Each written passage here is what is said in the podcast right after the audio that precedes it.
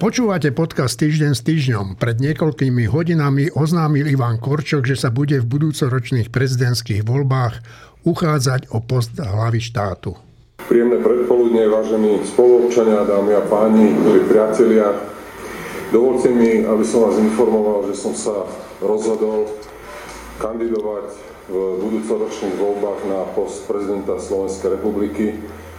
O tento post budem uchádzať ako občianský kandidát a prakticky od tohto momentu mojou hlavnou úlohou a hlavným cieľom, ktorý chcem splniť, je uchádzať sa o potrebné podpisy. Tých bude 15 tisíc, tak aby som splnil všetky podmienky pre kandidatúru na post prezidenta Slovenskej republiky. Mojím hlavným cieľom, keď chcete aj ambíciou, je pomôcť Slovensku. V prípade, že úspejem budem sa snažiť o to v kandidatúre. Chcel by som niesť spolu zodpovednosť za to, ako naša krajina napreduje, aká je jej budúcnosť, nie mi to lahostajné. Chcem ponúknuť v súťaži a v prípade, že úspejem aj ako prezident Slovenskej republiky moju skúsenosť, skúsenosť z 30 rokov služby Slovenskej republiky, republike a samozrejme aj skúsenosť z toho, čo som v ostatných rokoch nadobudol v politike.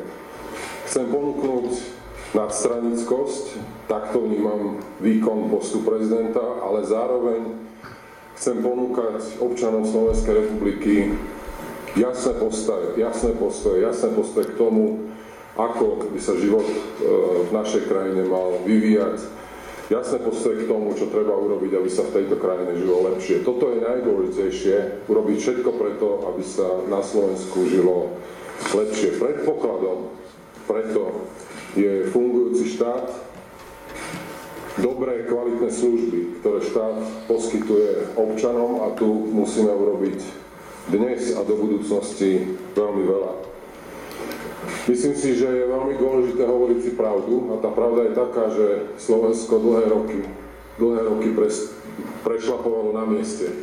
Musíme urobiť všetko preto, aby sme sa vymanili zo stagnácie, všetko preto, aby sme ukončili zaostávanie, ktoré je úplne evidentné za mnohými tými, ktorí sa boli ešte najmä v kvalite života a vo vývoji ekonomiky za nami. Preto to by som aj ja chcel urobiť maximum.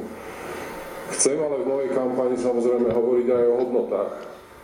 O hodnotách, ktoré sú ukotvené v ústave, ale chcem hovoriť aj tak, o takých hodnotách, ako je vlastenectvo, pretože ja cítim za ostatné obdobie, že túto dôležitú tému, ale ešte dôležitejšiu hodnotu, mám na mysli vlastenectvo, nám zobrali z rúk a privlastnili si tí, ktorí hovoria, že je vlastne rozpor medzi tým, že niekto sa môže hrdo hlásiť v svojej krajine, ale zároveň byť Európanom. Od tých, ktorí toto tvrdia, počúvame v ostatnej dobe uh, veľmi neadekvátne vyjadrenia, ako keby hrozba a problémy prichádzali na Slovensko zo západu. Ja to vidím úplne naopak a túto tému vlastenectva dávam do popredia už dnes preto, lebo považujem za veľmi dôležité, aby ľudia, ktorí vlastenectvo vidia obsahom niekde úplne inde, vedeli, že sa k nemu môžeme hlásiť moderným spôsobom a takým, akým si Slovenská republika v 21. storočí zaslúhuje. Myslím si, že práve v tomto kontexte je dôležité, očakáva sa o mňa, ja to cítim ako povinnosť hovoriť v kampani o tom, kde Slovensko patrí. Pretože otázka ukotvenia našej krajiny je opäť na stole. Opäť sa raz rozpráva o tom, či voľba, ktorú sme my vlastne urobili v roku 1989, keď sme sa zaradili do spoločenstva demokratických štátov, či je tá najlepšia, či by sme nemali byť niekde v strede, alebo ako mnohí hovoria, nepatriť vôbec nikde. E, o tomto chcem hovoriť, ale chcem argumentovať, chcem vysvetliť občanom, že to, kde patríme, do akých inštitúcií, kto sú naši spojenci, na ktorých sa môžeme spoláhnuť, to má obrovský význam pre životy našich občanov. No a ja sa teraz chcem spýtať Mariny Galisovej, Juraja Petroviča, Martina Mojžiša, Tomáša Zálešáka, Štefana Hryba a Juraja Petroviča. A to som už spomínal, Jurko. E, chcem sa vás pýtať a, a poprosím vás krátko. Áno Korčok alebo nie. Ja tak predpokladám, že čo poviete, ale prečo áno? Marina. No, ja to vnímam ako ďalší prínos do tej pokojnej politiky, ktorú do istej miery predstavuje napríklad súčasná úradnícka vláda. Tak toto, bude, toto je ďalší krok, ktorý občania potrebujú strašne. Ľudia nájsť taký ten pokoj v politickej aréne, nie len strašné výkriky, zlobu a hnusné veci. Takže pre mňa je to stelesnenie pokoja a rozumu. Martin? E, Korčok áno, stručná odpoveď je, že napríklad v tomto, čo sme teraz počuli, jediná výhrada, ktorú voči tomu ja mám, je, že namiesto slova posledný, ktoré je zrozumiteľné, používa slovo ostatný, ktoré je metúce. A keď to je jediná výhrada, tak to je výborný kandidát na prezidenta. Dvojnásobný Juraj. ja som tu len raz. No, my sme s Ivanom Korčokom robili rozhovor na Globseku, kto chce, tak si ho nájde na stránke týždňa. Myslím si, že tam je povedané prakticky všetko preto, prečo by mal byť prezidentom. Ja určite má nielen môj hlas, ale aj môj podpis. Vítam toto Korčokovo rozhodnutie ako občan, ako volič. E, v tom prejave padlo viacero dôležitých test, ktoré by si zaslúžili aj dlhší, e, dlhší rozbor. Štefan. Tak toto rozhodnutie bolo očakávané. Už pred e, prázdninami Ivan Korčok povedal, že do konca augusta sa teda vyjadrí a teda o tom, že ako dospel v tom svojom zvažovaní o kandidatúre.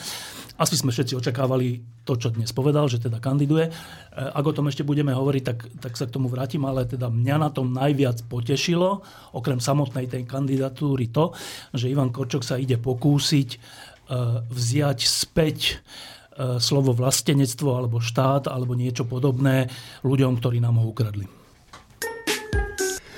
Eh, Slovenské národné povstanie to nemalo nikdy ľahké. Bolo brutálne potlačené a na likvidácii ľudí, ktorí v povstaní bojovali, či povstalcom dokonca len pomáhali, sa s veľkou radosťou podielali aj naši domáci ľudo, ľudáci, členovia Hlinkovej gardy a o 106 vraždili svojich vlastných spoluobčanov a susedov.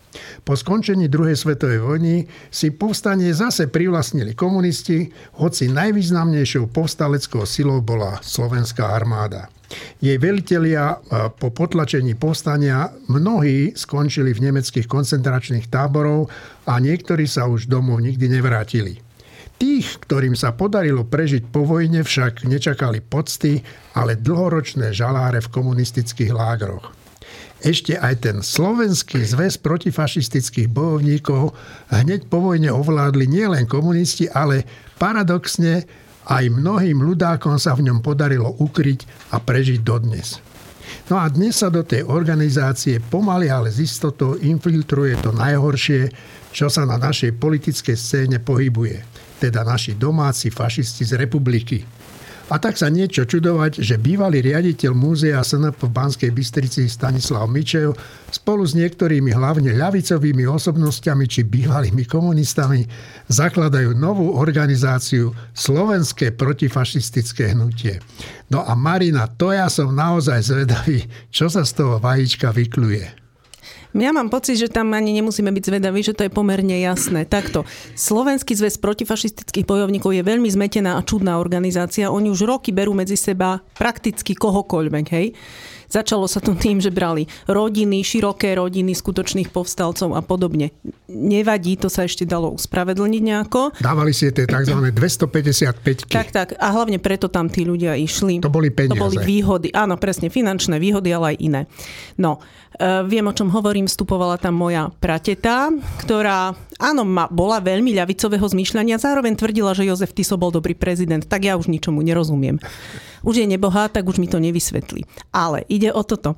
Tento zväz je teraz na tom tak zle, že sa doňho tlačia, nie že tlačia, vstupujú a pravdepodobne nie, nevstretávajú sa s veľkým odporom súčasní pohrobkovia gardistov a to sú akože Suja a podobne.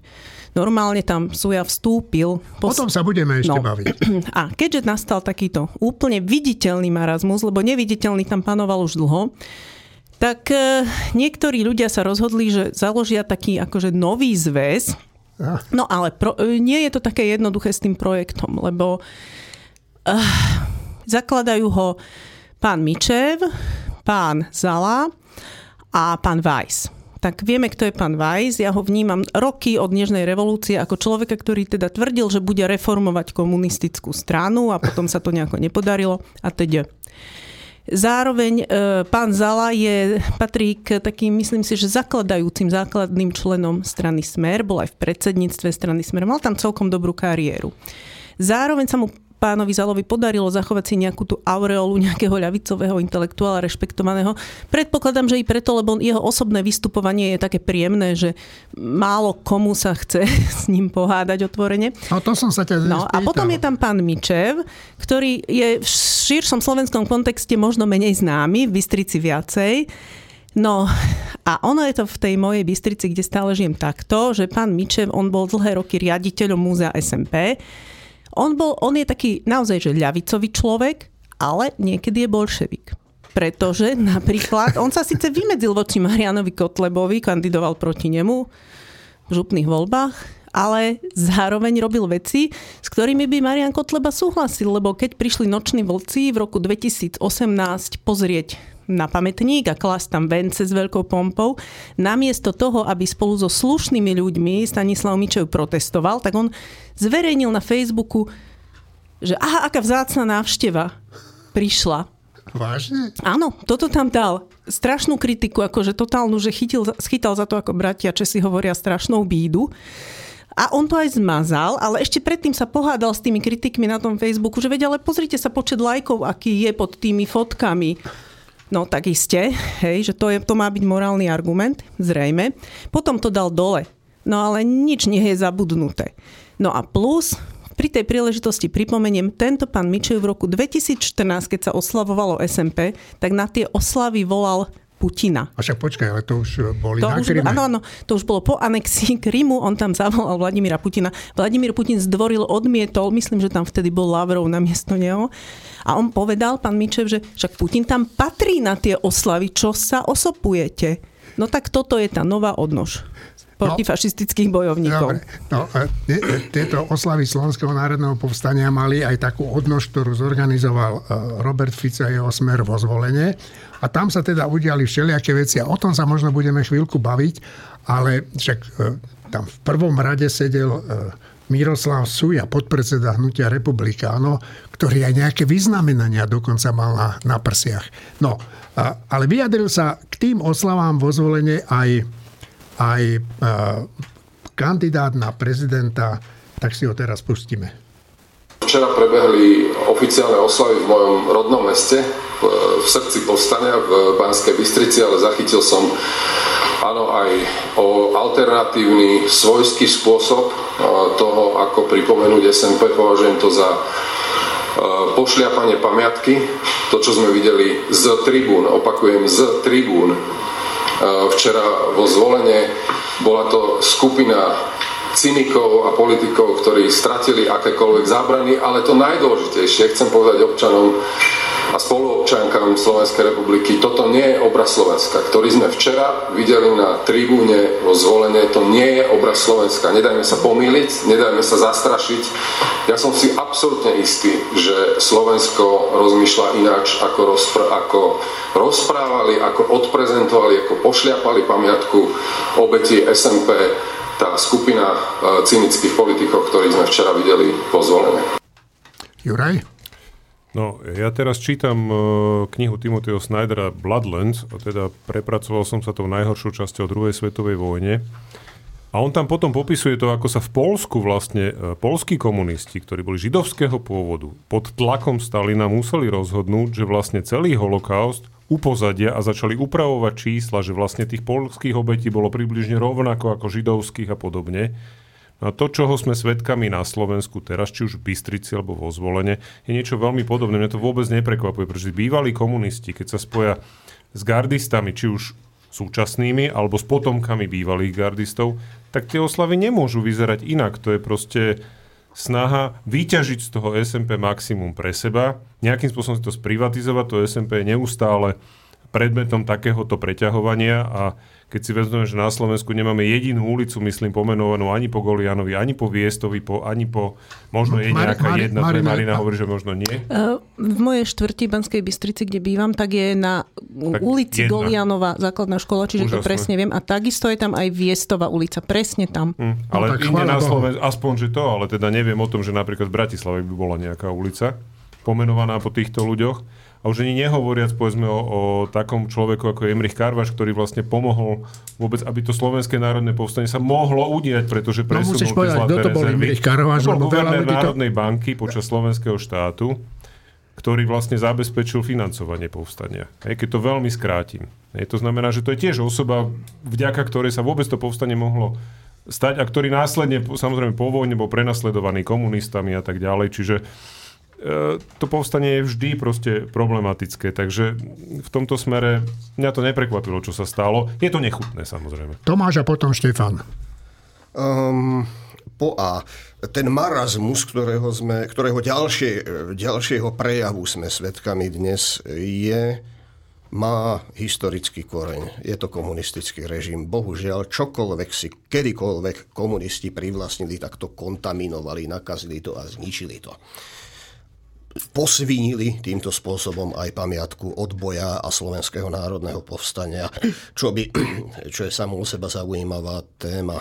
Ja mám z hodov okolností také rodinné korene, kde je viacero, bolo viacero účastníkov odboja a, a tiež Slovenského národného povstania. Áno, zväčša lavicovo zmýšľajúci ľudia to boli, ale nie týmto spôsobom. A keď ja dnes vidím to, čo sa môj otec na, na svoje šťastie už nedožil, tak sa cítim byť osobne urazený týmito sviňami, ktoré si týmto spôsobom prisvojujú Slovenské národné povstanie.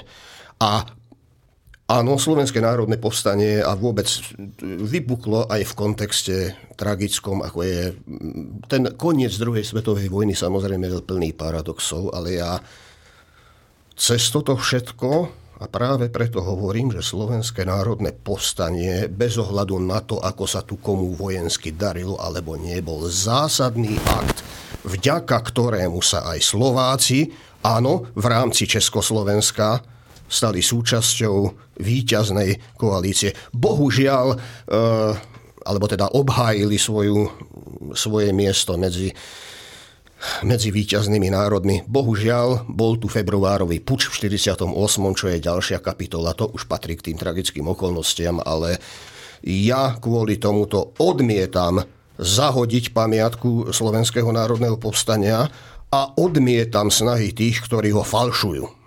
Štefan.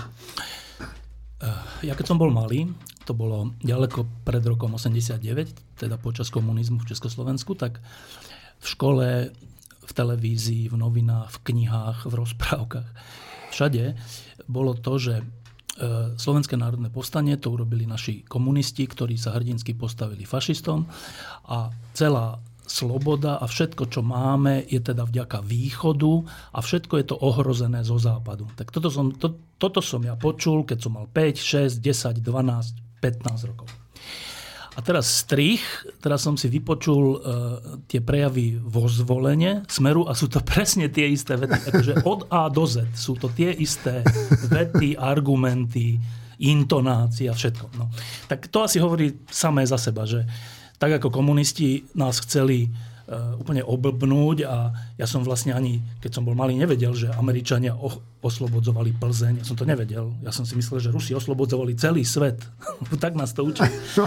A ja som nevedel, že v Slovenskom národnom povstaní boli generáli, ktorí boli práve že demokratickí. Vôbec som to nevedel. Nevedel som, že pán Karvaš uh, vtedy trpený guvernér Národnej banky. On nebol guvernér, pretože by bol ľudák, on práve že bol proti ľudákom, ale keďže nemali žiadneho experta na ekonomiku, tak on sa stal guvernérom.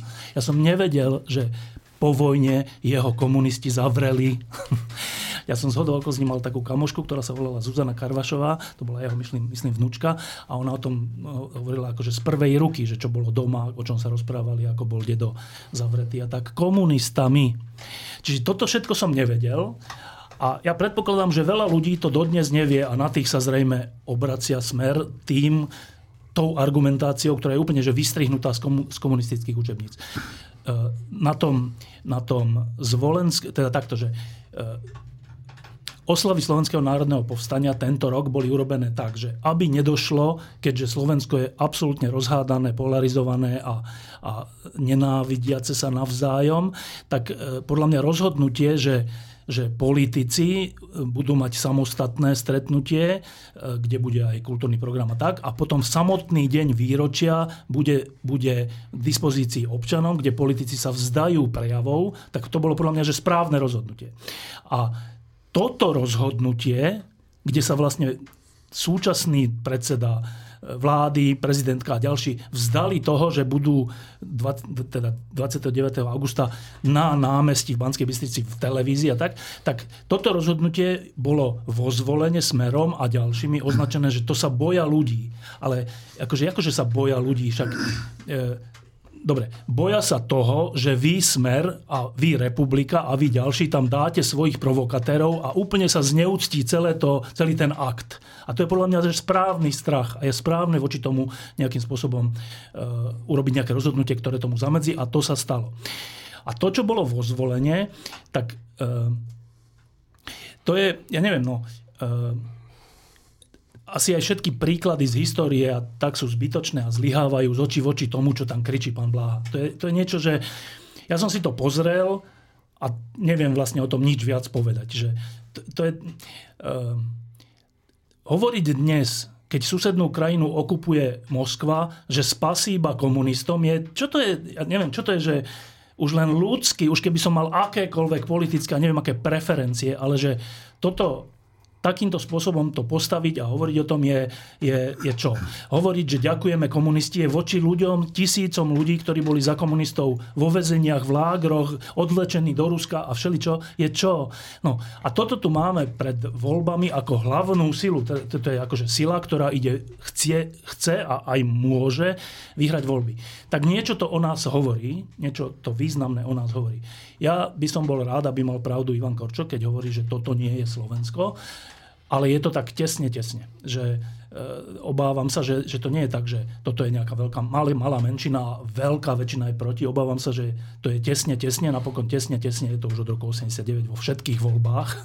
Čiže, čiže o to viac je dôležité, aby v týchto voľbách ľudia, ktorým sa toto nepáči a ktorí si ctia aspoň elementárnu pravdu o minulosti, vrátane SMP, aby išli voliť. Lebo ak toto vyhrá, tak to je Slovensko, e, Merkelová, keď, keď e, bola tá utečenská kríza a zrazu jej tam vyčítali, že ide pomáhať utečencom, tak povedala, pre, premiérka, teda kancelárka Veľkého Nemecka, povedala, že ak je toto Nemecko, tak ja s tým Nemeckom nechcem mať nič spoločné.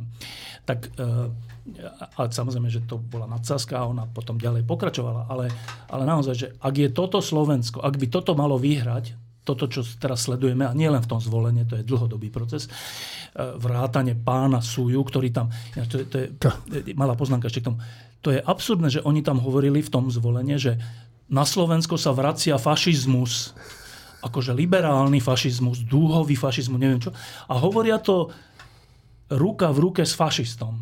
Tak to je, to je ďalšia neuveriteľná vec. A tretia, to je len taká úsmevná, že to, ja, ja vôbec neviem, to oblečenie pána Suju bolo čo? To bolo nejaké parašutistické oblečenie? Alebo čo to bolo? A to vyznamenanie bolo za čo? Celé to bolo... Dobre, to len hovorím ako príklad, ale že ak, ak je toto e, krajina, ktorá tu bude po 30. septembri, tak skoro by som chcel povedať to, čo Angela Merkel, ale teda nepoviem to. Dobre, ja by som sa Števo rád vrátil, skôr než dám e, tebe slovo Juraja Maríne, ja by som sa rád vrátil k tomu, k tomu e, Karvašovi. Je to taký rodinný príbeh, ale myslím si, že môžem to tu povedať bez ohľadu na to, že by ma niekto upodozrieval, že sa tu chcem nejako chváliť. Tak brat môjho e, ocka bol jeden z významných e, veliteľov v povstaní, mal na starosti ten južný front, on bol vtedy plukovník, Korda sa volal. A jeho odvliekli potom Nemci do, do lágru po, po potlačení povstania, ale našťastie prežil a keď sa vrátil, tak ho zavreli komunisti a vyfasoval do životie a aj v tom väzení nakoniec zomrel. Juraj. Uh, Martin, pardon. A čo sa týka toho súju a tých vyznamenaní, teda to ma ani nenapadlo. Ja som si myslel, že to je z a že to požičiavajú aj s tými vyznamenaniami tú uniformu. Čiže, e, ale to je zaujímavá otázka. Teraz, keď bola položená, tak ma zaujala, že či to boli jeho vyznamenania. A ja som sa vrátil skôr ešte k tomu, k tomu Mičevovi, Zalovi a Vajsovi, lebo tam je lepšie vidieť podľa mňa, o čo tu v skutočnosti je. Čo to oni zakladajú? Že protifašistické hnutie to, čo, čo to znamená? Jakože, pokiaľ je tu fašistická strana, ktorá je v parlamente opakovane, tak čo znamená protifašistické hnutie? Že to, je nejak, to bude nejaká, nejaké hnutie ako KDH, ktoré bude kandidovať vo voľbách a ich program je vymedzený odporom voči našťastie stále ešte marginálnej strane, alebo čo to vlastne ja, znamená? Ja si, prepáč, ja si myslím, že oni chcú urobiť alternatívu voči tomu zväzu protifašistickým. No ale ten dávno mal byť zrušený. Akí protifašistickí bojovníci? Kto tu bojuje proti akému fašizmu? Akože, to je, to je, akože tam sa nemá zakladať alternatíva, ale tým, že oni zakladajú alternatívu, oni podľa mňa robia z ich hľadiska rozumnú, v skutočnosti odpornú vec. Akože, ako vtláčajú taký pocit, ako keby demarkačná línia, ako keby rozhodujúca línia bojová bola medzi nejakým lavicovým až komunistickým a bolševickým pohľadom na svet a fašisticko-nacistickým, extrémne pravicovým pohľadom na svet. Ale to tak vôbec nie je. To je úplne falošná vec. Skutočná demarkačná línia je medzi totalitnými stranami, čo je strana Mičeva, Zalu aj Vajsa, rovnako ako Sujova a Ficova. A teda tieto strany sú na jednej strane a na druhej strane sú strany, ktoré takým alebo onakým spôsobom rozumejú tomu, čo je to demokracia, zúčastňujú sa tej demokratickej súťaže demokratickými spôsobmi a tak. To znamená, že skutočn, skutočná bojová línia, veľmi dôležitá, je týmito ľuďmi, Mičev, Zala, Weiss, nahrádzaná nejakou vymyslenou. A ja by som sa ešte rád podrobnejšie vyjadril k tým trom menovaným a im podobným, ale nemôžem to robiť, lebo by som tam pri najmenšom používal slovo prasatá a to sa nemá z dôvodov taktických, aby človek nebol žalovaný. A dokonca čoraz viac sa snažím sám seba presvedčiť, že sa to proste nemá, že o ľuďoch sa nemá hovoriť ako o prasatách, aj keď mávam nutkania. Marina, potom Štefan, dobre? Ja iba, prepáč, ja iba chcem fakticky, že uh, ja by som úplne chápal, keby po, pri zväze protifašistických bojovníkov, ktorý sa spreneveruje svojmu názvu a všetkému. Od začiatku. to pôvodne mali byť, asi aj boli, ľudia, ktorí uh, boli obeťami fašistického režimu alebo niečo podobné, tak, tak e, ak sa tam dostávajú teraz fašistickí ľudia, tak je úplne, bolo by úplne správne, keby vznikol zväz protifašistických bojovníkov Rímska 2, ktorí by ale založili obete fašistického režimu, nejakí preživší ľudia, tedy by to malo takú váhu. Ale toto je čo, že e, tak iba taká malá poznámka. Ja sa s Petrom Vajsom rád stretnem, aj rozprávam, keď sa s ním stretnem, ale e, Peter Weiss bol normalizačný komunista a to znamená, že to nemalo nič ani s komunizmom a už vôbec nie s bojom proti fašizmu. To boli 70. 80. roky čisto oportunistická záležitosť byť v komunistickej strane v tom čase. Čiže, čiže to je, ten, to, to je tá, ten osteň, že, že do, akože iniciatíva, že keďže zväz protifašistických bojovníkov zlyhal, tak založme niečo normálnejšie, je správna. Ale ak ju zakladajú ľudia, ktorí, nema, ktorí nemali nič spoločné s bojom proti fašizmu a ani s bojom proti komunizmu, ale dokonca ani s komunizmom samotným, vzhľadom k tomu, že to boli oportunisti a nie skutoční komunisti, tak to je ten problém, ktorý od začiatku potom tú alternatívu spochybňuje. Marina, a pod, pod, chceš ty? Martin, no tak povedz Martin že ja si myslím, opakujem, že zväz protifašistických bojovníkov má e, pomaly za chvíľu 100 rokov po tej vojne, alebo tak teraz 80, asi taký význam, prakticky realistický význam asi taký, ako keby tu bol zväz protirímskych bojovníkov v Teutonskom lese, alebo naopak zväz protibarbarských bojovníkov v Teutonskom lese. Čo? No dobre, Marina, No, okay. no akože súhlasím, Martin. Len ešte taká poznámka, že ešte k tomu pánovi Mičevovi. Videli ste už človeka, ktorý krátko po novembri 89, po, e, tesne po začiatku Nežnej revolúcie vstupuje do KSČ No tak to bol pán Mičev. Na otázku, prečo to urobil v takej zaujímavej dobe, prečo urobil práve toto, že keď sa rúcal ten komunizmus a naozaj väčšina slušných ľudí, väčšina ľudí, tí slušní sa tešili, alebo aj tí možno nie úplne slušní a demokratickí, ale už mali plné zuby toho útlaku, tí sa tešili a on vstúpil do KSČ. On povedal, že to tam chcel reformovať. Dobre. A ešte jedna vec by som povedala, tá je vážnejšia, že tento zápas o podobu ako, v akej budeme hovoriť o povstaní a o, tom, o ten odkaz, o ten narratív, to prebieha od samého začiatku. To je súčasť povstania a vždy prebiehal ten zápas medzi demokratmi a nedemokratmi. A ono to pokračuje. Lebo v Bystrici sa tento rok udeli ešte ďalšie veci. Predstavte si, že takí tí, čo sú to? To sú tí brat za brata, hej? No. Teraz akože pomlčím asi 5 výrazov, ktoré by som k tomu pripojila. A títo idú, Martin robia po Slovensku ja ich poznám, len nechcem povedať. Oni robia po Slovensku takú nejakú jazda slobody sa to tuším volá. A oni chodia na tieto rôzne pietné miesta SMP sa kláňať a klásť vence a boli aj na pamätníku SMP. A predstavte si, že ich tam normálne pustili a im to dovolili. No, lebo a pritom... majú slobodu. No, lenže ja si myslím, že tento štát sa zúfalo nevie a nechce brániť, pretože pamätník má teraz už nie pán Mičev, ale, ktorý by ich tam možno pustil. Ale pamätník má teraz ministerstvo obrany pod svojou kuratelou, čo je priamo štát štátna inštitúcia a teraz táto štátna inštitúcia povedala na otázky, že prečo ich tam púšťate, prečo ich tam chcete pustiť, lebo to bolo ohlásené, tak povedala, že no, bolo to pod podmienkou, že budú ticho, pietne a že nebudú mať extrémistické insígnie. Tak oni prišli v tričkách s ruskou vlajkou, s ruskou orlicou, s georgievskými stúžkami a kričali tam, že my sme tu doma.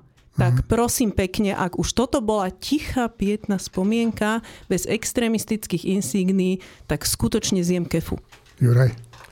No, dve poznámky. Tá prvá je, že nemôžno sa čudovať, že nejaký Mičev Zala a Vajs zakladajú nejakú protifašistickú organizáciu presne tak isto, ako vznikla tá prvá. V podstate, ako sa od začiatku to povstanie nejakým spôsobom rozdielovalo, že tí dobrí komunisti a tí zlí fašisti.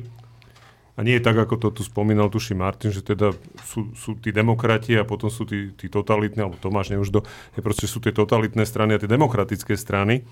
Mňa to neprekvapilo, keď bývalí komunisti začnú zakladať protifašistickú organizáciu, tak im zase znovu vyjde len takáto, lebo iná im výsť nemôže. To je tá prvá vec. A druhá vec, to, čo sa tiahne ako červená niť celým tým, celým tým súbojom o ten význam SMP a o to, kto ho má a ako ho má oslavovať a kto smie a kto nesmie a čo smie a čo nesmie, sa tiahne to, že jednoducho my sme sa ani 30 rokov po 34 rokov pomaly po novembri nejakým spôsobom nevysporiadali s našou minulosťou, a to rovnako s fašistickou minulosťou, ani s komunistickou minulosťou, tak sa nemôžeme čudovať, že potom to takto vyzerá.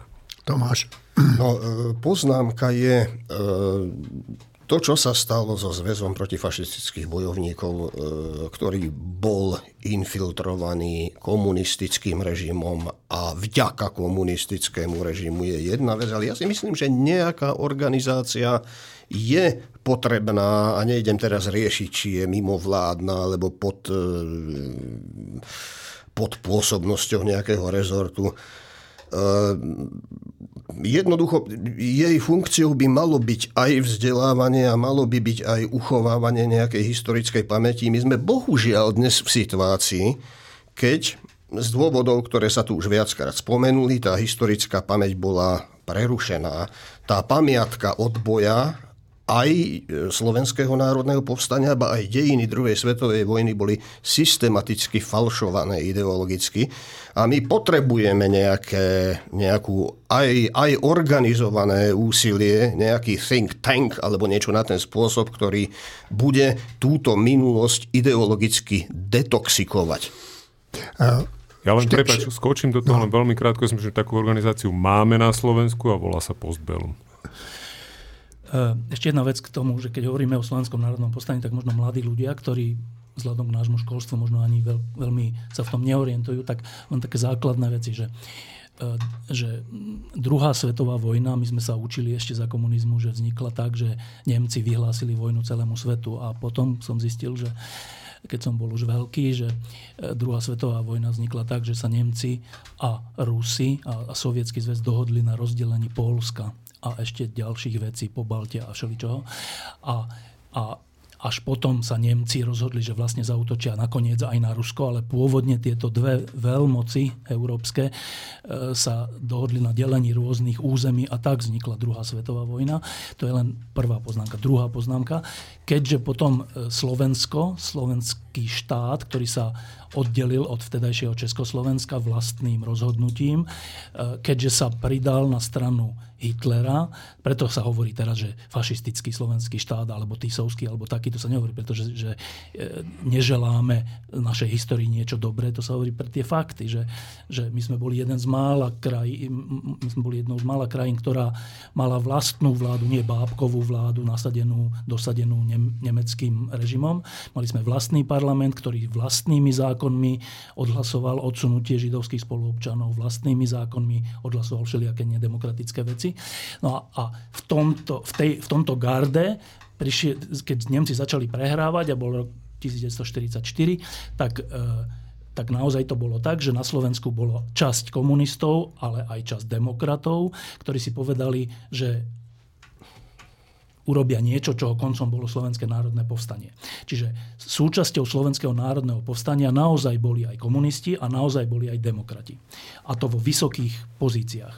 A čo je na tom, čo je na tom e, také ťažké, je teraz dať to na misky váh, že na jednej strane sme 4-5 rokov e, poslušne plnili hitlerovské želania a dokonca sme išli nad ich rámec, v, čo sa týka odsunu židovských spoluobčanov, tak to, je, to sme robili my, Slovenská republika, 5 rokov. A potom na druhej miske váh je, že časť tej Slovenskej republiky v 44. si povedala, že stačilo a, a, a vystúpime proti tomu aj za cenu riskovania vlastného života a to je, to je úctyhodné. A teraz to dajme na misku váh, že a teda zaslúžime si byť na strane výťazov alebo na strane porazených. Neviem. Každopádne je, je, je dobré, že prebehlo Slovenské národné povstanie, lebo sa ukázala aspoň nejaká vôľa veľkej časti e, generality a, a istej časti obyvateľstva nebyť súčasťou toho totalitného fašistického režimu. Dobre. A teraz, že e, preto sa o tom tak hovorí ťažko a zložito a preto sú tie spory o to, lebo tam boli aj demokrati, aj, aj komunisti v tom Slovenskom národnom povstaní. A teda správne alebo návrh, alebo ako by to mohlo byť, je, že demokrati uznajú, že súčasťou Slovenského národného povstania boli aj komunisti. Ale veď toto demokrati uznávajú od začiatku. Ja som nepočul žiadnych demokratov, teda, teda demokraticky zmyšľajúcich politikov alebo ľudí, ktorí by hovorili, že Husák, Šmitke, Novomesky či kto nemali nič do SNP. Ja som to nepočul.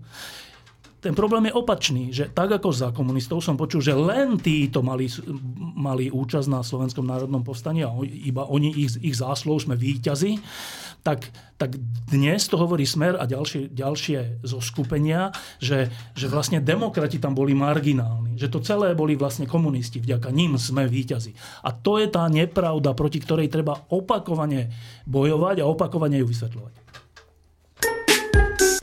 Andrej Danko v televíznej diskusii s predsedom Progresívneho Slovenska pánom Šimečkom celkom pohorel. Ja som to pozeral, no tak až som neveril vlastným očiam.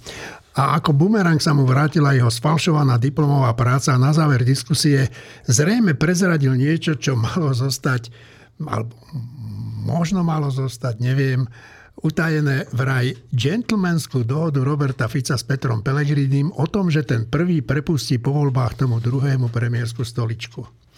No, Nemôžem si pomôcť, ale trochu mi to pripomína utajenú časť zmluvy medzi Hitlerovým Nemeckom a Stalinovým Ruskom o tom, že si medzi sebou rozdelia Polsko. A to sa aj niekoľko týždňov po začiatku vojny stalo. Aj Fico, aj Pellegrini takúto dohodu popreli. Je to však vylúčené, Marina? Myslím si, že ono, keď ju poprú, je to rovnako dobré, ako keby povedali, že áno, existuje, lebo neviem, čím niekto verí. Ja som si inak od začiatku myslela, že to Pelegriniho úsilie o vytvorenie inej strany zdanlivo slušnejšej má aj takú možnosť, že to bude len taká filiálka Smeru, kam sa odvedie hnev, frustrácia a trochu aj zahambenie niektorej časti smeráckých voličov, ktorí si už neželali byť spájani s Ficom a tí pôjdu akože voliť Pelegriniho a budú si pripadať, že sú trošku lepší. No ale že po voľbách sa to zase tieto dve ramená jednej rieky pekne spoja, stečú dohromady. Čiže je, a plus opakujem, asi 150 krát Peter Pellegrini povedal, že si nevie predstaviť, že bude sedieť v jednej vláde s Robertom Ficom a to je veta, z ktorej sa dá uniknúť 100 spôsobmi, napríklad aj týmto, že premiér bude Pellegrini a Fico bude úplne niekde inde, nie vo vláde. Štefan? E, teda, ak reagujeme na to, čo povedal Andrej Danko, tak sme podľa mňa na úplne slepej uličke, lebo um, Andrej Danko tam okrem iného povedal, že že na Slovensku to funguje tak, že v médiách, alebo neviem, že, že Milan Čimečka zavolá mne a potom ľahko zničíme ktoréhokoľvek človeka. Ja som to počul. Čo? Tak poprvé, mne nikdy Milan Čimečka nevolal, aby sme niekoho zničili a ja si nie, nie som vedomý, že by sme vôbec, že ja by som mal záujem niekoho zničiť. Tak ak je táto veta E, autentická veta Andreja Danka, a dúfam, že to nebola umelá inteligencia, čo tam vystupovala, tak, tak tá veta je natoľko nepravdivá, že, že mne sa zdá, že všetky ostatné vety tým pádom je úplne zbytočné rozoberať. Martin? Poprvé sa mi zdá, že Štefan má skreslené predstavy o umelej inteligencii, tá proste produkuje vety oveľa, oveľa lepšie Dá než Andrej Danko. Aj takto, nie? Je to možné, je to možné, ale musela by teda si napočúvať toho Danka poriadne. A druhá vec, čo ma prekvapila u Mariny. Marina, ty hovorí, že že z toho, čo Pelegrini povedal, že nebude vo vláde s Ficom, sa dá uniknúť z toho spôsobmi, na čo by z toho unikal. To je úplne jedno, čo Pelegrini povie, urobiť môže bez akéhokoľvek vysvetľovania a unikania čokoľvek iné a aj to urobí. No ale my sme tu jeden čas, ja si pamätám, hovorili o Pelegrinim ako o síce neveľmi želanej, ale dobrej neveste na sobáš pre demokratické no, to bolo, strany. To bolo v časoch, keď on mal zhruba 25 20% a Fico zhruba 10%. Dneska sa to otočilo a, a teda Fico už je na tých 20, Pelegrini ešte nie je na tých 10, ale však počkajme ešte chvíľu a tým sa úplne, ja, ja si myslím, že Pelegrini nie je človek, ktorý to mal dopredu premyslené. To, čo Marina hovorila, že, že sa tie dve ramena rieky spoja, je možnosť, to si nemyslím, že to bolo od začiatku takto pripravené, myslím, že ani ty to, Mariana, nemyslíš, či hej? No, nemyslím si, že by to vymyslel Pellegrini. Ale nie, nie ja, si, ja, ja si myslím, že, to je, že tie veci sú komplikovanejšie a že to bola jedna z možností, z ktorou bolo treba rátať, to som si istý, ale že...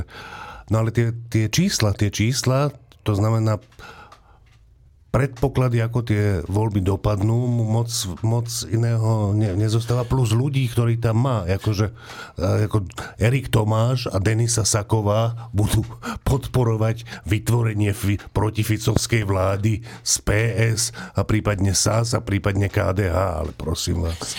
Iba ja mám poznámku, kým Tomáš povie, že e, v tej otázke bolo, že ale však predtým sme hovorili, že vlastne síce Pelegrini je taký, aký je a so všetkým, ale však čo iné sa dá urobiť, aby sa zabránilo Ficovskou republikovskej a neviem akej vláde, než to, že teda Pelegrini bude súčasťou toho iného tábora. A to platí aj dnes, tam na tom sa nič nezmenilo.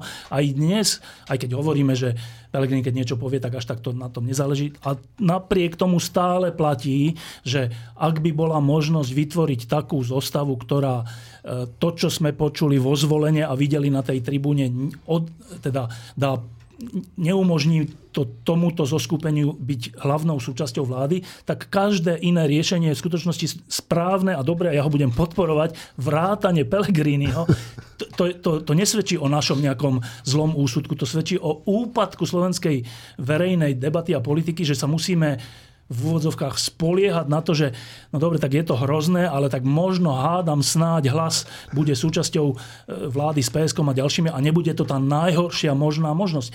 To vôbec nič nehovorí o tom, že keď sme predtým hovorili, že, že by to takto mohlo byť, tak dnes to nehovorím. Ja to hovorím aj dnes, aj ty, Martin, nie? Áno, určite áno. Tomáš, a aj ja to. hovorím to aj ja, hovoril som to vždy doteraz. No ale Fico vedie od istého času a Pellegrini klesá a klesá a klesá a klesá. No ak to pôjde, ten, ak ten trend bude pokračovať, tak potom aj Pellegrini mu odpadne nejaká dilema s tým, ku komu sa pridať alebo nie, keď už, len, keď už ani nebude sa mať kto kam pridať. No, dobre. Tak ja som to prehnal, ale rozumiete mi, čo... Áno. No, tie prieskumy naznačujú, e, že na čele peletónu budú, bude taký tesný výsledok medzi e, Ficom a Šimečkom. A teraz moja otázka je, že prečo je to dôležité, e, kto vyhrá? Áno, tak odpoveď určite bude taká, Štefan, ak sa nemýlim, že preto, lebo prezidentka poverí víťaza. No, však, dobre, no, pýtam sa, prečo je to dôležité? Štefan, teba. Nie je to preto dôležité, že prezidentka poverí víťaza. E, myslím, že už máme tú skúsenosť, že e, jedna vec je, kto vyhrá voľby, v zmysle, ktorá strana vyhrá voľby. A to nie, je, to nie je spor Fica a Šimečku, to je spor Fica a progresívneho Slovenska, lebo Smer je len Fico, ale progresívne Slovensko není len Šimečka, to je úplne iné, iná zostava. Ale že keď e, to, že niekto vyhrá voľby ako strana, to nič neznamená, lebo Mečiar vyhral voľby ako strana ešte aj v 98. a dokonca ešte aj v 2002 také to už aj zabúdame, ale v 2002 to už sa, sa máme pocit, že vtedy už ani HZDS nebolo. Nie, že nebolo, ono vyhralo voľby, ale nič to neznamenalo pre zostavovanie vlády a pre to, aká vláda potom bola, lebo kľúčové je, e, aby po voľbách vznikla taká, také zoskupenie, ktoré má väčšinu v parlamente. Čiže akokoľvek vyhrá Smer alebo progresívne Slovensko voľby, to, to nič nehovorí o tom, aká tu bude vláda. O tom hovorí až to, že či to víťazné zoskupenie nájde spojencov zo strán, ktoré sa dostali do parlamentu tak, aby mali 76 hlasov najmenej. Čiže z môjho hľadiska, ja by som skoro povedal, že ja by som mal skoro tendenciu povedať, že ten, kto vyhrá voľby tak, že, že zoberie percenta svojim prípadným spojencom, ich prehral. A že ten, kto nevyhrá voľby, lebo obozretne bude e, pôsobiť tak, aby jeho spojenci neprepadli, tak ten tie voľby v skutočnosti vyhrá. No, myslím si, že by sme mohli ísť ďalej. V Petrohrade v pondelok pochovali vodcu súkromnej Wagnerovej armády Evgenia Prigožina, ktorý zahynul po tom, čo lietadlo, na ktorom letel z Moskvy do Petrohradu, bolo buď zostrelené, alebo na jeho palube vybuchla bomba. To ešte nevieme. Ruský prezident oznámil, že sa jeho e, pohrebu nezúčastní. To sa tiež asi dalo čakať. No a na tej Ukrajine sa to pred začiatkom tejto relácie som sa o tom tu s Martinom bavil, že začína sa to vyvíjať tak, ako, ako sa nám to páči. No a dnes noci Ukrajinci zautočili na letisko v ruskom Psko, Pskove a údajne, a nie že údajne, určite zničili niekoľko transportných lietadiel Il-76. Na, na tom letisku sa ozývali desiatky výbuchov. No ale tam sa dejú ešte aj mnohé iné zaujímavé veci. Martin. No tie útoky na letiska sú určite dôležité, pretože tá vojna, e, takto dlhá vojna sa vo veľmi veľkej miere deje na ohrozovaní a ničení logistiky nepriateľa a teda zlikvidovanie niekoľkých naraz dopravných lietadiel je významná vec. Ale podľa mňa to, čo sa deje kľúčové, je to, čo sa deje okolo e, dediny alebo mestečka, ktoré sa volá Robotine, ktoré už Ukrajinci obsadili, útočia smerom na juh odtiaľ, smerom k Azovskému moru a do strán, aby, aby rozšírili ten prienik. Tam zdá sa, že, nie že zdá sa, tam je už vybavená vec, že prenikli cez tú prvú obrannú líniu, zákopy, mínové polia. E, nasleduje druhá obranná línia, ktorá býva silnejšia a potom je, býva tretia obranná línia, ktorá už len chráni zasa logistické logistické e, tepny, kadiaľ chodia. A ako náhle sa bojuje o tú druhú líniu, tak už podľa mňa je na dostrel dielostrelectva tá tretia. To znamená, že ruská logistika bude ešte ohrozenejšia. A ja si myslím, že teraz, keď príde tá, tá väz, na ktorú čakáme 3 mesiace, že keď e, prera, ak sa im podarí sústrediť všetko, čo majú, aj Rusi tam sústredujú všetko, čo majú, mimochodom posielajú do zákopov gardovú výsadkovú brigádu. To je armáda v akom stave, keď na obranu zákopov posiela gardovú výsadkovú brigádu.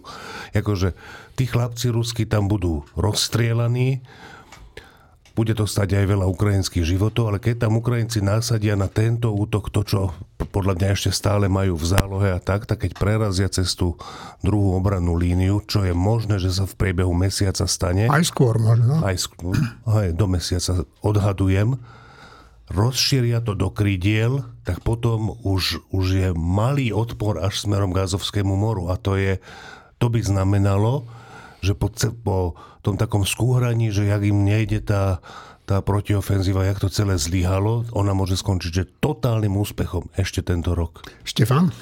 E, pokiaľ ide o, o samotné boje, tak ja, v tom, ja, ja sa v tom nevyznám a, a každý deň je nejaká troška iná informácia. A, čiže ja sa spolieham na, na ukrajinské vedenie vojny a plus sa spolieham na západných spojencov, ktorí to majú e, na mapách a vidia všetko oveľa presnejšie ako ja. Čiže v tomto ja nemám žiadnu prognozu, držím palce Ukrajincom. Ale čo je dôležité, je, ja sa vrátim k tomu Prigožinovi. To je úplne dôležitá vec, že eh, aby sme nezabudli, tak, tak ruská armáda potrebovala týchto Wagnerovcov, túto, túto hrdlorezeckú skupinu na to, aby dobila Bachmut, myslím.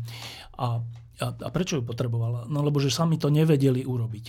A, a tú, tú ruskú vlajku tam, tam teda Wagnerovci e, vstýčili.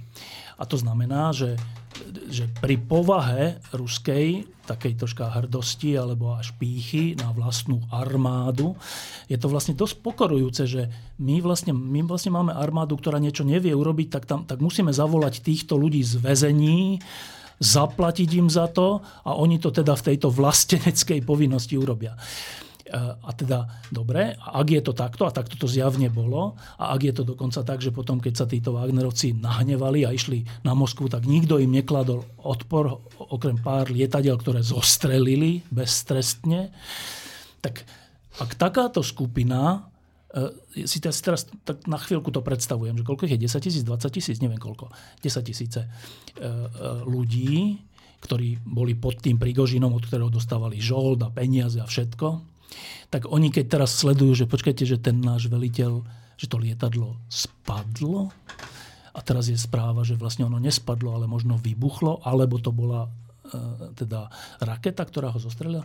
Dobre, tak pri všetkej pri všetkej hroze, ktorou zažili v, v ruských väzeniach, títo ináč právoplatne odsudení, správne odsudení väzni, nepredpokladám, že nevedia uvažovať. Tak som si takmer istý, že títo, títo 10 tisíce žoldnierov Prigožinových vie, že ten ich veliteľ bol zavraždený ruským režimom. Dobre, a keď toto vedia, pričom sú si vedomí toho, že oni boli kľúčoví pre ukrajinskú vojnu, tak čo to asi v nich vyvoláva? Čo, čo to, to, že, počkajte tak, my tu nasadzujeme naše už tak zbabrané životy pod našim veliteľom a oni nám ho zabijú a ešte aj s tým zakladateľom, s tým Utkinom, že tak počkajte, tak my, my sme vlastne teraz na koho strane. Že, my, že ja si myslím, že toto je úplne dôležitá vec pre nejakú lojalitu všeobecne v Rusku že keďže oni sa už dostali, ten ruský štát sa už dostal do situácie, že bol závislý na takýchto hrdlorezoch, ale navyše sa dostal do situácie, že musel zabiť ich šéfa, tak to je vlastne situácia, kde pred, pred zrakmi a, a ušami celého ruského národa vidno úplný úpadok tej moci. Že, počkajte, to, to, to, čo máme za prezidenta, že nikto nebráni nejakým hrdlorezom, ktorí idú na Moskvu a ten prezident potom urobí to, že ich zabije. Akože, že prečo to neurobil vtedy? Že čo je to za e, zbabelé, zbabelá vec, že dobre, však my sa dohodneme, nechajte, dobre, pán Prigožin, je to v poriadku a potom ho zbabelo, zavraždím. Tak dobre, ruská história je plná takýchto vražd a zbabelostí, ale myslím si, že to veľmi nabúrava tento Prigožinov koniec, že to veľmi nabúralo autoritu prezidenta Putina a že to je aj pre ukrajinskú vojnu strašne dôležité, lebo ľudia, ktorí vedia, ako to vo vojne je, často hovoria, že vo vojne najviac rozhoduje morálka, čo je úplne zaujímavé, morálka tých vojakov, teda ich odhodlanie, alebo to, že idem za správnu vec. Tak ja si myslím, že vražda pána Prigožina nabúrava morálku a ochotu ruského vojska plniť príkazy. A to je úplne že dôležitá správa do budúcich mesiacov. Dobre, popr- poprosím Martina a potom Tomáš. je to určite dôležité, okrem iného aj z takéhoto dôvodu ešte, ktorý asi nebol spomenutý, že uh, ja si celkom neviem predstaviť, že, že v celej tej Wagnerovej skupine by sa tá lojalita preliala v celej naraz jedným alebo druhým smerom. Ja si myslím, že nejaké časti budú lojálnejšie, nejaké menej lojálne a tá ruská armáda si s nimi bude musieť poradiť. Podľa mňa plán je taký, nechať ich všetkých pozabíjať, pozabíjať na, v prvej línii. To znamená, že oni ich budú nasadzovať do prvej línie po malých kúskoch, ale proste pred nimi vyvstala komplikovaná operácia, kde, sa, kde potrebujú okrem Ukrajincov pozabíjať tisícky vlastných, dosť vycvičených a dosť vyzbrojených vojakov. Tu výzbroj môžu postupne odoberať, narazia pri tom.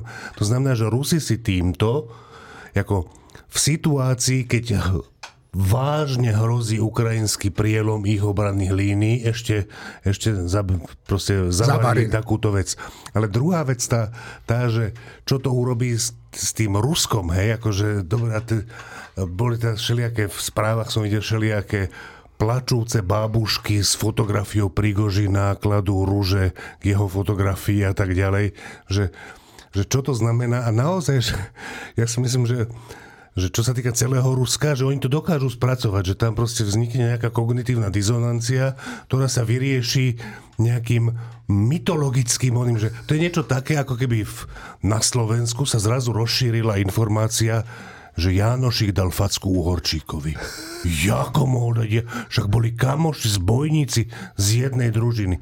No toto historici vyskúmali.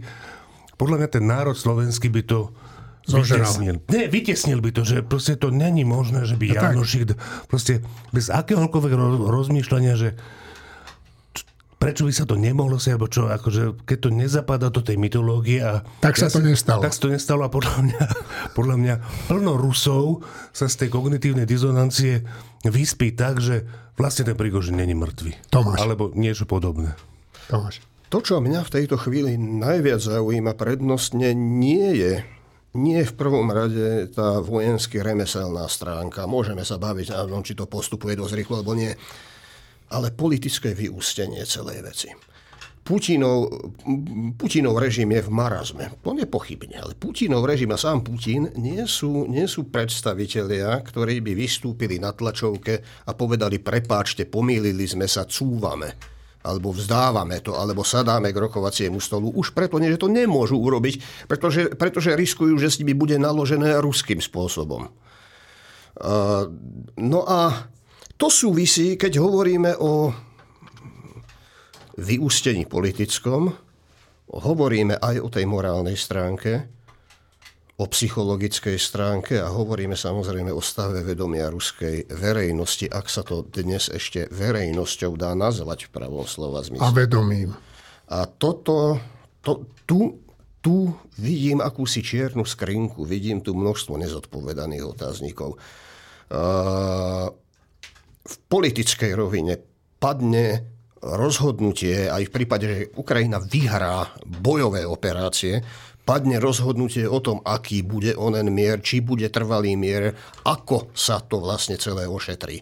A tu toto je vec, ktorá mňa stále tlačí. Stále tu vidím príliš veľa otáznikov, príliš málo odpovedí. Marina? No, ja by som sa vyjadrila najprv k tomu, že prečo asi Putin čakal tie dva mesiace, tak jednak je to klasický mafiánsky spôsob. Počkajme si, kým trošku to opadne a niekto možno prestane byť ostražitý. Po druhé, išlo aj o to, pán boli nejaké rozhovory teraz s Wagnerovcami a pýtali sa ich, niekde na webe to behá, že, že čo, akože idete pomstiť toho svojho šéfa. A oni tak normálne povedali, tí chlapi, a tak keby sa toto bolo stalo vtedy hneď po tej vzbure, tak asi by sme šli, ale teraz už asi ani nie. A to je tá žoldnierská mentalita. Oni si už teraz každý hľadajú svoje nejaké pôsobisko a budú si chrániť vlastné zadky a pravdepodobne nebudú sa usilovať rozhodne nie o pomstu Prigožina. Čiže to bol druhý dôvod, prečo sa čakalo, podľa mňa. A potom je tu taká vec, že ono ten Prigožin bol nielen pri tých bábuškách populárny, ale dokonca mladí si kupovali merč Wagnerovskej skupiny, a také, že tašky cool, alebo trička. A to normálne bolo v Rusku akože že cool vec, že mať niečo také že s logom Wagnerovcov. A toto si Putin odstránil, to je, neviem, ale ja mám taký dojem, opravte ma, ak sa milím, že je to prvý raz, čo Putin dal zabiť a každý to vie, nie opozičného človeka, ktorý by bol vystupoval proti nemu z pozície, že chcem to tu demokraticky reformovať, alebo mám nejaké prozápadné predstavy, ale prvý raz dal odstrániť niekoho, kto bol ešte väčší otvorený rusonácek ako on sám. A toto je zaujímavé, že čo to s tými ľuďmi urobí, že či si nevyrobil takého martýra medzi ľudom, že to bude mať nejakú dohru. No ale je tu tretia vec, ona tá kognitívna disonancia, čo spomínal Martin, ona sa úplne v pohode nakopne a tí ľudia sa s tým nejako vyrovnajú.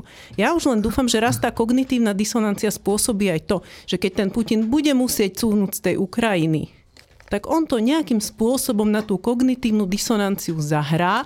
Nejaké také vysvetlenie úplne kognitívne nefungujúce pre normálneho človeka tým Rusom predloží a tí to zhltnú a bude pokoj. Dobre, Martin, Tomáš a Štefan a týmto ukončíme. Ja som do tohto čísla, ktoré teraz vyjde v piatok, písal tú rubriku trikrát alebo týždeň s, neviem, jak sa presne volá. A, a tam som vyslovil takú domnienku, môžem ju aj tu povedať, že Marina vravela, že počkal dva mesiace, že to je typická mafiánska vec. Ja si myslím, že e, tejto domnienke, čo Marina povedala, ja verím viac než tej svojej, ale tak keď ma napadla, tak neodolám a poviem ju aj tu, že možno, že tá rafinovanosť bola len v tom, že mu dovolili lietať cez ruské územie a že už dva mesiace na neho striedlali, ale až teraz ho trafili. Tomáš? Tá kognitívna disonancia, čo spomenula Marina, je v, v ideokratickom režime, dosť, vládnúcom nástrojmi propagandy dosť dobre riešiteľná. Ono, ľudia sú schopní mnohí uveriť e, téze aj antitéze zároveň, že niečo platí aj nie. On to opísal Orwell síce fiktívne, ale, ale na základe predlohy, ktorá existovala. On to nazval v tej svojej fiktívnej ríši double think, teda podvojné myslenie. No súdruhovia napríklad to nazývali dialektika. To je dialektika súdruhovia, že včera boli e, sociálni demokrati naši súdruhovia, dneska sú fašisti a zajtra budú zase súdruhovia. To je, to, to je normálne. To, to, sa, to sa robí a funguje to. Štefan. No, ak sme už e, pri konci, tak ešte predtým, než, než e, povieme o tom, čo bude v novom čísle týždňa, tak e, ja som sa ešte chcem vrátiť k tomu Korčokovi, lebo práve som si tu prečítal e, vyjadrenie dnešné, stredajšie Smeru, ktorý hovorí, že Kor- Korčok je žoldnier, e, nikdy nebude vlastenec, e, Šorošové mimovládne organizácie a média ponúkajú po Kiskovi ďalšiu Zuzanu Čaputovú. Tak toto je vyjadrenie smeru k, ku kandidatúre Ivana Kočaka. A hovorím to preto, že e, už na začiatku som to spomenul, tak e, pocitujem potrebu to povedať ešte raz, že uh, tu sa od roku 91, myslím, sa to deje, a to vtedy, keď vzniklo HZDS, sa tu sa tu ujal taký spôsob robenia politiky a ro, vôbec verejnej diskusie, že označím toho druhého za antislováka alebo za, za, za človeka, ktorý je proti svojej vlasti. E, vtedy to robili Hofbauer, Slobodník, Mečiar, ale aj Kňažko a ďalší. A, a ja, ja som to už vtedy cítil, to je, to je 30 rokov dozadu, ja som to vtedy cítil ako nejakú že hroznú vec, že, že my tu žijeme 5 miliónov ľudí na tomto malom Slovensku a všetci sa nejakým spôsobom snažíme ten svoj život nejako naplniť. A teda povedať o niekom, že je, že je protislovenský živel, ktorý má ísť preč, ako to bolo v 92., sa mi zdá, že úplne hrozné, jak, jak, jak za komunizmu. No. A teraz, po 30 rokoch, po 33 rokoch, tu čítam, že, že Smer si osobuje právo povedať o nejakom človeku, že nikdy nebude vlastenec. A, te, a teraz, že tu kto určuje, kto to určuje, že ten, tento, tento zlozvyk mečiarovský tu dodnes funguje, že proste sa povie o niekom, že není vlastne, čo to znamená? Že on vlastne chce škodiť krajine, z ktorej je. Ivan Kočok, ktorý dnes bol v Banskej Bystrici, kde sa narodil a, a mal tam svoju tlačovku, kde povedal, že tak pokúsi sa e, ten súboj prezidentský vyhrať, aby to nepovedal, ale však to je z definície, že aby, ak aj by voľby dopadli zle, tak aby aspoň jeden dôležitý, eh, jedna dôležitá kotva bola eh, na strane demokracie alebo právneho štátu alebo západného smerovania Slovenska. A na toto povie nejaký politik, hoci ktorý, to je jedno, kto, to je zhodou, to bol smer, ale všeobecne, že povedať o niekom, že nikdy nebude vlastenec, je strašne to je že trestuhodná vec, že to by, to, by, to by malo byť hodné normálne, že potrestania v zmysle nejakého prečinu alebo niečoho, lebo ja to cítim podobne, ako keď sa o, o človekovi inej pleti povie, že ten není normálny človek. Tak to, to je niečo podobné, že niečo sa tu snažíš a niekto o tebe šíri pred množstvom tisícami ľudí, že ty si proti tejto krajine a tie tisíce ľudí ťa začnú potom nenávidieť a v tých tisícoch ľudí, ľudí, ľudí potom vznikne aj taká agresivita a potom vznikajú všelijaké potýčky a potom vzniká nejaká vražda.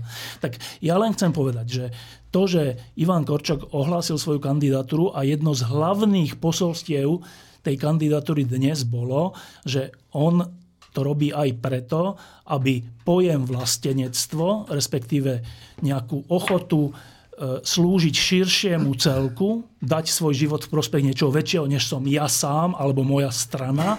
Takže toto bolo jedno z hlavných posolstiev tej dnešnej tlačovky. Ja považujem za úplne že svieži vietor v, tejto bláznive, v tomto bláznivom zvyku deliť sa tu na Slovákov a antislovákov. A aj preto som veľmi rád, že Ivan, Ivan Korčok kandiduje. Martin? Ja by som ešte dve veci chcel pripomenúť, čo, čo Ivan Korčok tam povedal, ktoré mi pripadajú veľmi dôležité a zatiaľ sme si, sa mi zdá, že sme ich nespomenuli. Jedna z vecí, ktoré hovorí, povedal tam, ale hovorí opakovane, je, že, že počkať, štát nemôže len pomáhať ľuďom, štát musí, na to, aby mohol pomáhať, ak má pomáhať, ale v tých prípadoch, ktorých má, musí na to mať a tento štát na to nemá a na to, aby sme na to znova mali, si budeme musieť utiahnuť opasky. To je vec, ktorá tu proste od nikiaľ inak adiaľ nezaznieva. A druhá vec, ktorú on hovorí explicitne je, že musia sa začať rozprávať liberáli s konzervatívcami, kresťanskí demokrati so sociálnymi demokratmi a tak ďalej. Musíme sa rozprávať medzi sebou a nie každý len o sebe. To je tak dôležitá vec, že proste tieto dve veci pre mňa boli ešte dôležitejšie ako to vlastenectvo, ktoré je tiež výborná vec, ktorú tam povedal. No a ja by som chcel povedať, čo mňa zaujalo, bolo uh, to, že Ivan Korčok sa nebal hovoriť pravdu. Štefan, poďme k záveru a Marina. Tak, uh, nové číslo týždňa. Uh, tak možno začneme druhou polovicou. Marina, čo je v druhej polovici? Začnem takým, že úvodom do druhej polovice, ktorý patrí ešte aj do prvej, je rozhovor s generálom Benom Hodgesom, práve o protiofenzíve ukrajinskej.